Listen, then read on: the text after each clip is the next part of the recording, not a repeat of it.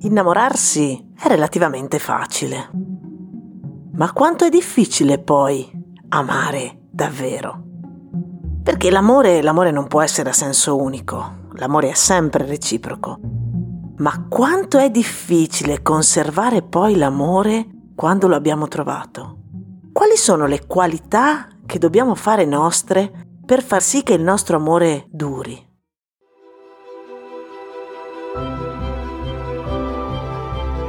Sono Silvana Poli, docente e narratrice di letteratura italiana e questo è Letteratura Passepartout, il podcast che aprirà per te le porte dove sono custoditi i significati che i grandi hanno nascosto nelle loro opere. Questa gentilissima donna, di cui ragionato è, nelle precedenti parole, venne in tanta grazia delle genti, cioè era così ammirata, che quando passava per via le persone correano per vedere lei, onde mirabile Letizia me ne giungea. E quando ella fosse presso d'alcuno, tanta onestà de giungea nel cuore di quello che non ardia, che non osava di levare gli occhi né di rispondere allo suo saluto. E di questi molti, sì come esperti, esperti cioè perché lo avevano sperimentato, mi potrebbero testimoniare a chi non lo credesse. Ella, coronata e vestita d'umilitade, s'andava, nulla gloria mostrando di ciò che ella vedea e udia, cioè non vantandosi per nulla dell'ammirazione che suscitava negli altri. Quello che hai appena ascoltato è un brano tratto dal capitolo 26 della Vita Nova, opera giovanile di Dante Alighieri, scritta tra il 1293 e il 1295.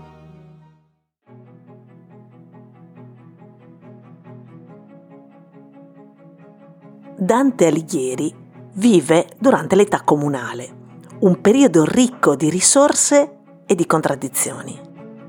La civiltà comunale si sviluppa nel basso medioevo tra l'undicesimo e il dodicesimo secolo In quel periodo, accanto alle tre classi sociali sviluppate nel Medioevo, e cioè clero, nobiltà e popolo lavoratore, si affianca un nuovo ceto sociale, la borghesia mercantile e artigianale. Mercanti e artigiani organizzano le loro attività e le loro botteghe nei borghi costruiti a ridosso delle città.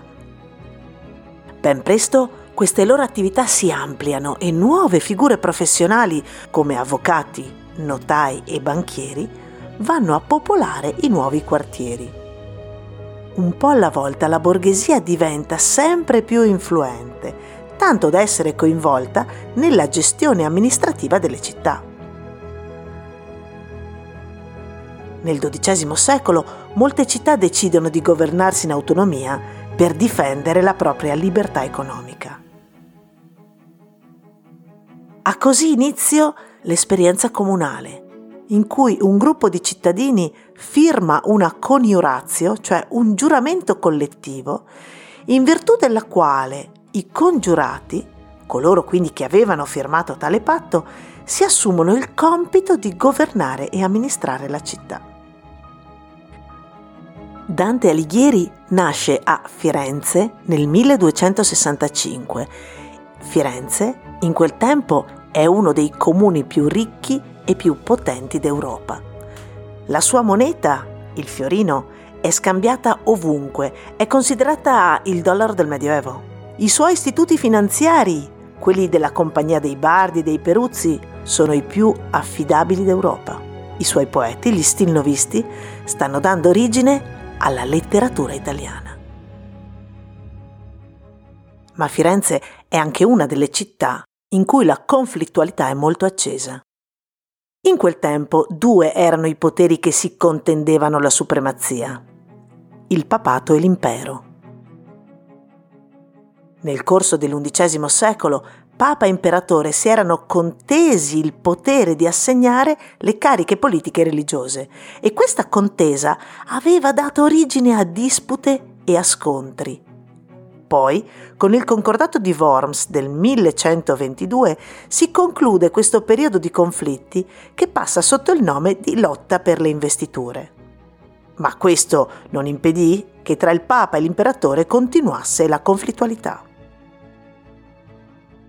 Pochi anni dopo, infatti, la tensione si allarga tanto che si vengono a definire due partiti, il partito guelfo e quello ghibellino, partiti che dividono le popolazioni e che daranno origine a infinite guerre sanguinose. I guelfi ritengono che il maggior potere sulla terra sia rappresentato dal papato. I ghibellini sostengono la supremazia dell'imperatore sul papa. Nei comuni italiani, tra 200 e 300 si alternano i governi guelfi e ghibellini. Ogni tanto vincono gli uni, ogni tanto gli altri. Allora succedeva che quando un partito vinceva, a volte si limitava a cacciare gli esponenti dell'altra parte, altre li condannava a morte, poi requisiva i loro beni e magari faceva anche bruciare le loro case. Nel 1260 i ghibellini avevano cacciato i guelfi da Firenze, ma nel 1267 il partito ghibellino era stato definitivamente sconfitto e i guelfi avevano ripreso la città. Quindi quando nasce Dante il governo era in mano ai guelfi.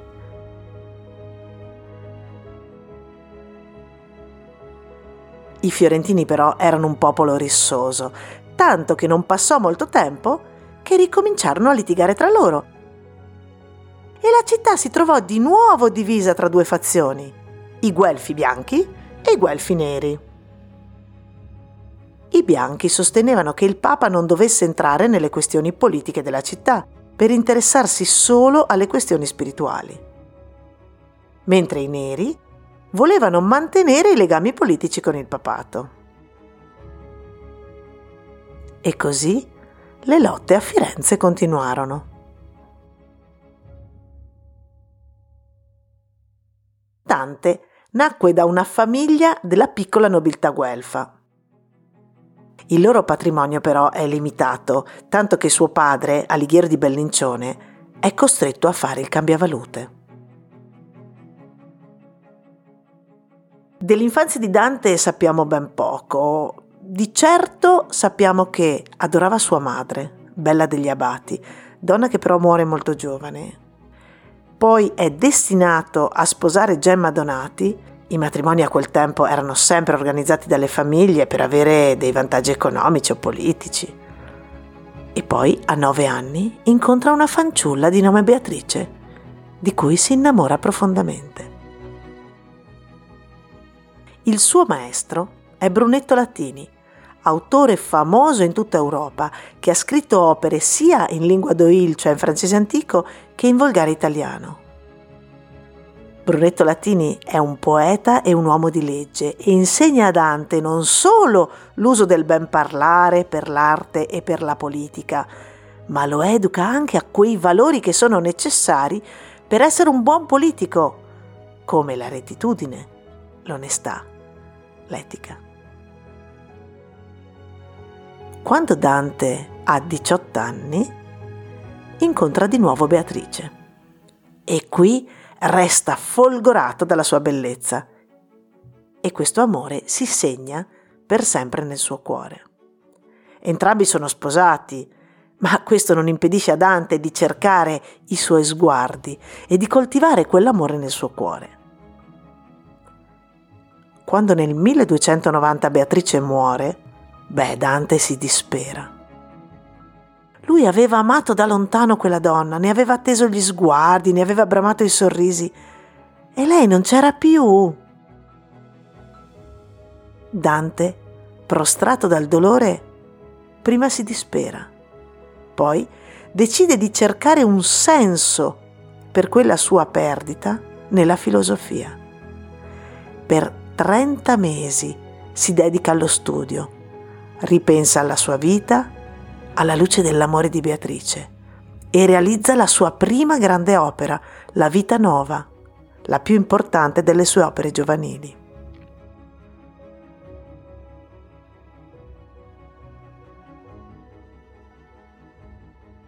Il 1295 è un anno che segna un deciso cambiamento nella vita di Dante Alighieri. Negli ultimi anni, infatti, nel tentativo di pacificare le relazioni all'interno del bellicoso comune, tutti i nobili erano stati esclusi dalla partecipazione alla vita politica.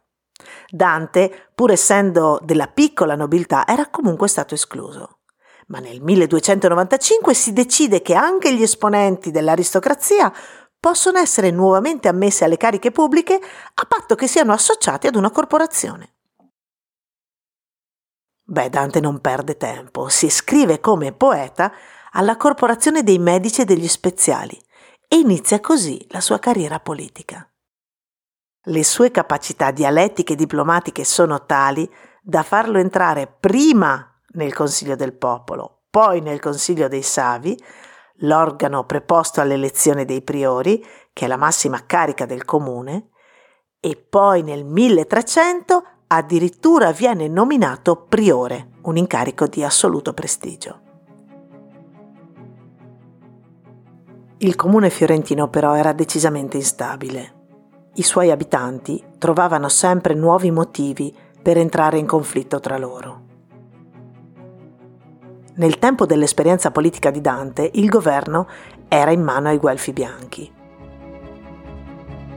I bianchi non vogliono che il Papa intervenga nelle questioni amministrative di Firenze. I neri invece hanno interessi economici comuni con il papato. Sostengono quindi e condividono la politica papale. Nel 1301 Dante non è più priore, ma il governo del comune è ancora in mano ai bianchi. E Dante Alighieri è nel Consiglio dei Cento, ma le tensioni con la parte nera sono fortissime. L'amministrazione comunale decide allora di tentare una conciliazione.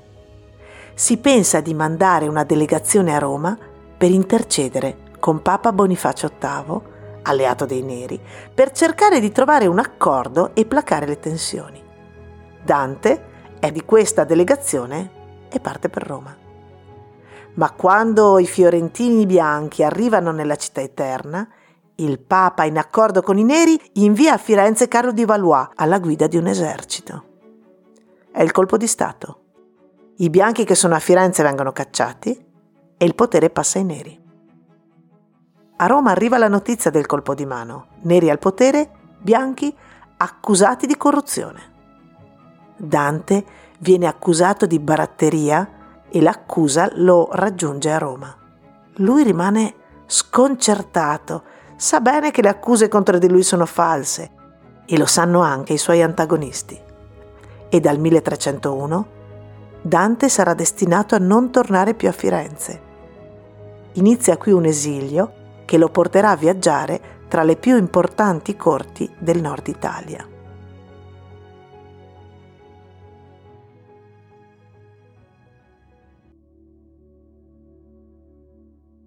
La Vita Nova è la più importante opera giovanile di Dante Alighieri.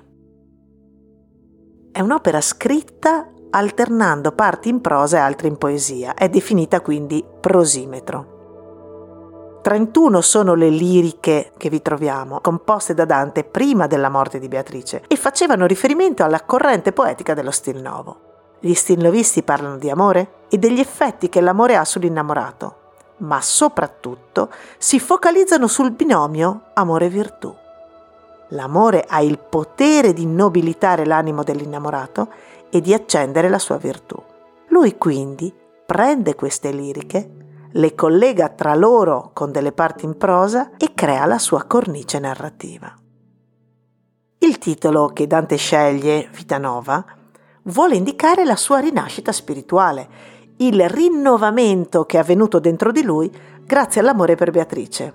Indica inoltre il nuovo percorso poetico, il suo nuovo stile utilizzato per mostrare che l'amore può diventare un mezzo di elevazione morale. La narrazione inizia dal primo incontro con Beatrice bambina. Lei ha 9 anni e lui ne ha 10.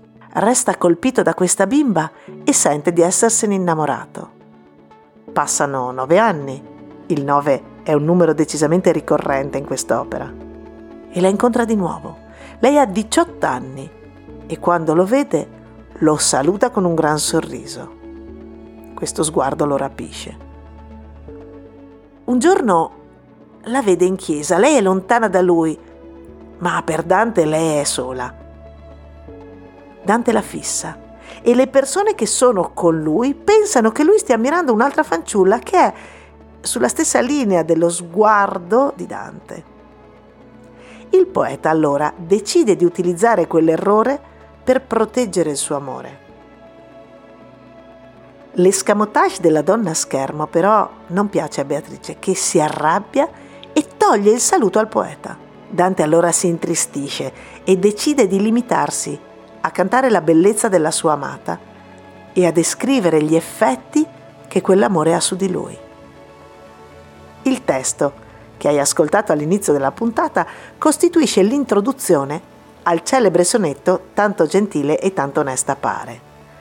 Poi in descrizione ti lascio i riferimenti per ascoltare il sonetto e la sua spiegazione ma la morte di Beatrice apre una nuova fase poetica necessaria per permettergli di elaborare quella terribile perdita. Un giorno una nuova donna gentile si avvicina a Dante e lui viene attratto da lei. Dante aveva un debole per le donne, però una nuova visione di Beatrice allontana il poeta da questa donna. Allora Dante si rende conto di non dover più parlare di Beatrice, infino a tanto che io potesse più degnamente trattare di lei. E decide quindi di aspettare per dire cose che di lei non sono mai state dette. Nel capitolo 26 Dante ci racconta come questa donna susciti grandi ammirazione in tutti quando passa per la strada, tanto che le persone corrono per vederla. Il poeta dichiara però che quando qualcuno si avvicina a lei, una forte emozione lo invade e i presenti sono portati ad abbassare gli occhi. Non hanno il coraggio di rispondere al suo saluto. Inoltre Dante riferisce che questa donna che si rende conto di fare questo effetto sugli altri, non se ne gloria, ma lei continua a camminare e la si va, sentendosi laudare benignamente d'umiltà vestuta, cioè procede umilmente, senza che le lodi che il mondo le riserva la facciano crescere in vanità o in arroganza.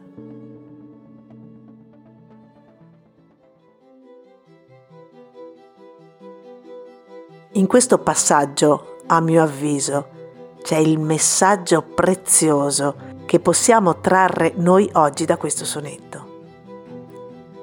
So che qui stiamo parlando di un amore poco reale, quello tra un uomo e una donna angelo, ma il messaggio che arriva qui è davvero prezioso anche per noi.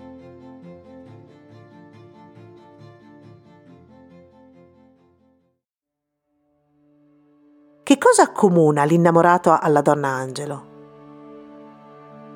Alle persone che la osservano e quindi anche all'innamorato accade che ogni lingua deven tremando muta e gli occhi non l'ardiscono di guardare. Cioè le persone perdono la favella e abbassano gli occhi verso terra. Quindi gli astanti assumono un atteggiamento umile. Di lei si dice, ella sen va sentendosi laudare benignamente d'umiltà vestuta. Cioè lei mantiene un atteggiamento umile e rimane umile anche se la gente accorre per strada solo per guardarla. Ecco cosa accomuna l'innamorato e la donna oggetto dell'amore, l'umiltà. E questo è necessario per una relazione d'amore, l'umiltà. Questa parola deriva dalla parola latina humus, che significa terra, quindi humilis è colui che sta in basso, che sta a livello della terra. E cosa accade se stiamo a terra in basso? Da terra, guardando in su, noi vediamo la grandezza dell'altro, noi piccoli e gli altri grandi. Spostiamo questa virtù all'interno della relazione di coppia. Se io vedo la grandezza del mio compagno, io avrò grande considerazione di lui, io lo rispetterò e il mio atteggiamento nei suoi confronti sarà misurato e non arrogante. E se entrambi, nella coppia, assumiamo l'umiltà come nostra, sappiamo farci piccoli per accogliere la grandezza dell'altro, ognuno dei due si sentirà accolto e riconosciuto per quello che è. Attenzione, non scambiamo però l'umiltà con l'umiliazione. L'umiltà è un atteggiamento che parte da dentro, io scelgo di farmi piccolo e di essere umile. L'umiliazione invece è un comportamento violento che ci viene imposto, con cui un prepotente ci schiaccia. L'umiltà invece è un atteggiamento prezioso, quell'atteggiamento che nella coppia permette di costruire ogni giorno una vita assieme. E giorno dopo giorno l'amore può davvero durare tutta una vita.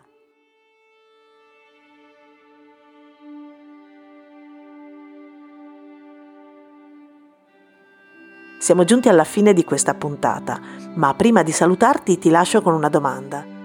Secondo te, l'umiltà è un ingrediente prezioso solo nei rapporti di coppia o può essere utile anche in altri ambiti?